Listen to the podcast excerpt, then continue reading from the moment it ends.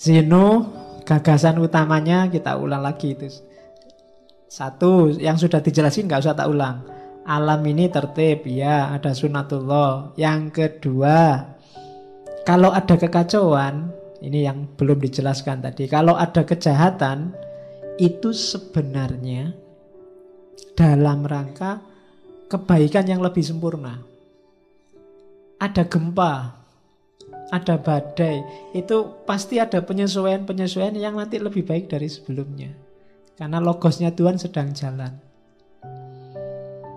Adanya korupsi, adanya kerusuhan, adanya itu biasanya nanti melahirkan dampak kebaikan-kebaikan yang lebih sempurna. Kalau nggak ada yang korupsi, mungkin nggak ada KPK. Kalau nggak ada KPK, nanti nggak ada ini, nggak ada itu. Terus ada kebaikan-kebaikan yang lebih sempurna. Itu katanya Zeno. Ada penyakit baru, ilmu pengetahuan juga tambah tentang penyakit baru. Ada proyek baru, dokter juga seneng, ya kan? Kemudian ahli kesehatan seneng, pemerintah juga seneng. Ada lahan nih, bisa jadi proyek menteri kesehatan nih, bisa ada kebaikan-kebaikan baru. Orang kenal penyakit AIDS, dulu bingung apa penyakit AIDS ini.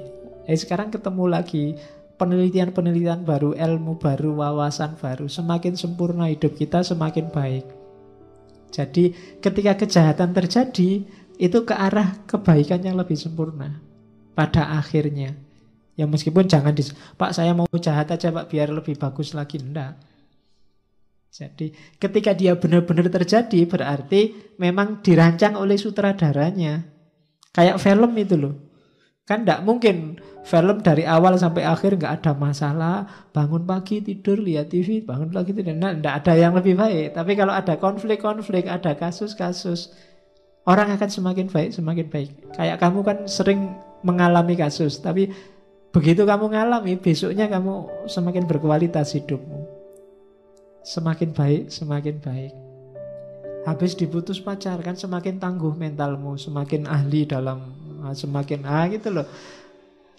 Manfaatnya banyak, ya kan? Jadi enggak, kalau ada chaos, ada kejahatan, itu nanti ujungnya pasti kesempurnaan yang lebih. Terus yang ketiga, ya kalau ini fatalisme tadi, segala sesuatu terjadi sudah ada garisnya. Yang keempat, manusia itu bebas. Cuma bebas bukan berarti manusia nggak ditakdirkan. Ditakdirkan, hanya saja satu-satunya makhluk yang bisa nawar itu manusia. Nawar takdirnya. Ada yang menerima takdirnya, ada yang memberontak takdirnya, katanya Zeno. Saya tidak terima Pak, masa sama Allah ditakdirkan jadi orang Indonesia, itu berontak takdirnya. Sama Allah dilahirkan jadi orang kecil, saya kan kecil beneran. Nah, dua, memberontak sama menerima, tidak masalah. Memberontak pun nanti kan tinggal dilihat setelah memberontak ngapain, tidak mesti jelek. Terus seseorang dapat mencapai kebahagiaan dengan menerima bahwa apapun yang terjadi ya, bukan yang belum terjadi, adalah yang terbaik. Karena kalau yang belum terjadi kamu sebut yang terbaik, nanti kamu nggak ngapa-ngapain. Tapi yang sudah terjadi, jadi pasti yang terbaik. Kenapa yang terbaik? Ya sudah terjadi, nggak bisa diulang. Kalau kamu menganggap yang terjadi belum yang terbaik, mesti kamu terus kecewa. Kemudian mungkin takut, kemudian mungkin gelisah. Aduh, hasilnya chaos lagi. Terimalah segala yang terjadi sebagai yang terbaik. Semester ini IP-ku 1, sekian. Ya itu yang terbaik sudah. Alhamdulillah masih ada bobotnya 1, harusnya 0 itu nggak pernah masuk. Nah kan itu sudah terbaik. Ya. Oke, saya sudah umur hampir 30 ini Pak, belum dapat pasangan. Ah, itu yang terbaik. Ya.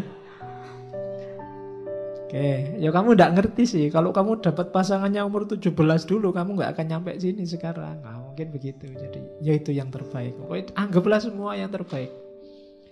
Itu Zeno. Terus ada lagi itu tadi Seneca. Ya, saya nggak sempat nulis ya oret-oretan. Kalau di kampus saya biasanya neng papan noret-noretan. Langsung dari bukunya. Oke.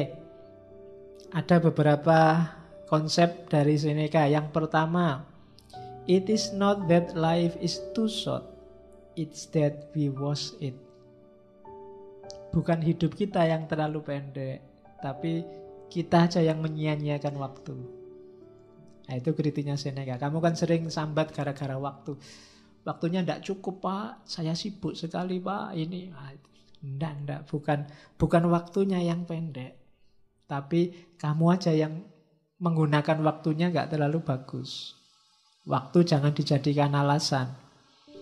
Itu potongan-potongan dari gagasannya Seneca. Terus, life is long enough for the very greatest of things. Waktumu itu pasti cukup untuk melakukan hal-hal luar biasa. Hal-hal paling luar biasa. Jangan khawatir. Jangan merasa bahwa ya belum waktunya, Pak, saya masih muda. Enggak. Allah sudah menyediakan fasilitas ruang dan waktu yang cukup untuk kamu bisa melakukan hal luar biasa dalam hidupmu. Kecuali kamunya sendiri enggak mau berusaha. Pingin apa aja ada, kalau kamu mau. Oke. Coba kamu tanya, what do we pay for what we crave? Apa sih yang sudah kita korbankan, apa yang sudah kita bayarkan atas apa yang kita inginkan? Masalahnya kamu males, kamu pelit, kehilangan tenaga aja gak mau, kehilangan ketenangan sebentar untuk hasil yang lebih besar aja gak mau. Mana bisa kamu melakukan greatest thing, hal yang luar biasa. Itu Seneca. Jadi gak usah melihat, Pak, saya kan masih muda, Pak. Saya kan masih semester 1, Pak. Kakak kelas aja masih kelentang-kelentong gitu. Enggak. Waktumu cukup, ruangmu cukup, modalmu cukup. Tinggal kamu mau apa enggak, mau berkorban apa enggak untuk melakukan hal luar biasa. Enggak ada yang enggak mungkin, itu katanya Seneca. Oke. Katanya Seneca lagi, no one find out what he can do except by trying.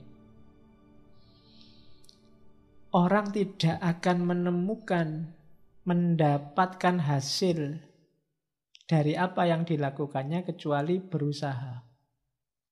Kalau nggak ada usaha ya nggak akan ada hasil, nggak akan lahir hal yang luar biasa. Dan untuk usaha harus ada prepare and practice. Siapkan diri dan latihan, praktekkan. Menyiapkan diri itu cari ilmunya, belajar tekniknya, susun rancangannya, terus praktekkan. Prepare and practice. Terus keep your goal, itu yang ada gambarnya itu, in view. Konsisten dengan targetmu. Syukur-syukur nanti kamu tulis di kamarmu, semester ini targetnya apa? Atau minggu ini targetnya apa? Dan fokus ke situ. Yang lain cemilan, makanan utamanya itu. Ya, ini logika cemilan sama makanan utama. Kemarin saya dengar ada kiai yang ceramah itu, besok kita di surga ketemu lagi sama istri kita waktu di bumi. Terus kita kan mikirnya, aduh, capek-capek ke surga ketemu itu lagi. Iya, padahal di sini sudah ngempet, nggak mau macem-macem, ketemu itu lagi. Tenang aja katanya kiainya. Istri kita di surga itu makanan utama. Nah, nanti ada bidadari-bidadarinya, nah itu cemilannya. Ya, jadi makanya nanti yang di dunia belum punya istri, di akhirat sakit perut karena makan cemilan terus.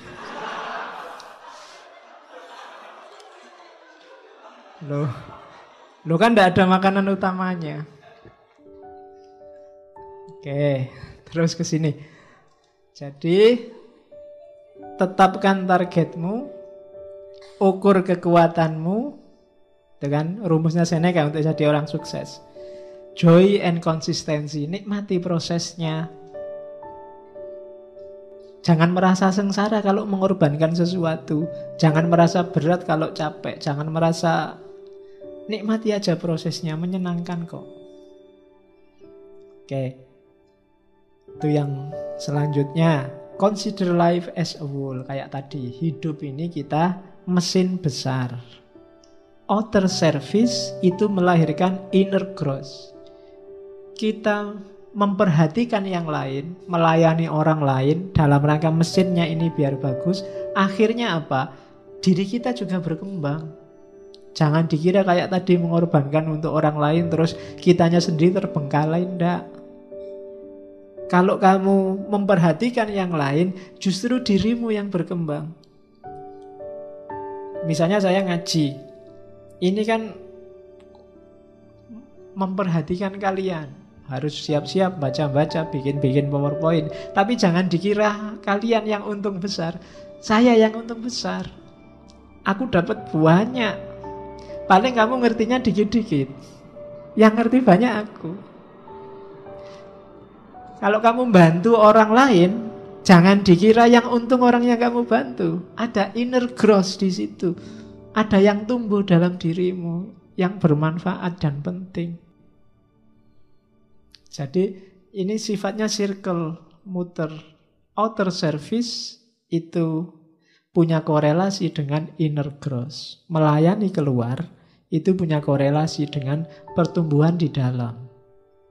Semakin kamu mengabdikan hidupmu untuk yang lain, semakin dirimu berkembang. Maka joy and consistency, nikmati terus. Oke. Sama kayak itu lingkaran kedua, learn itu sekaligus teach, teach sekaligus learn.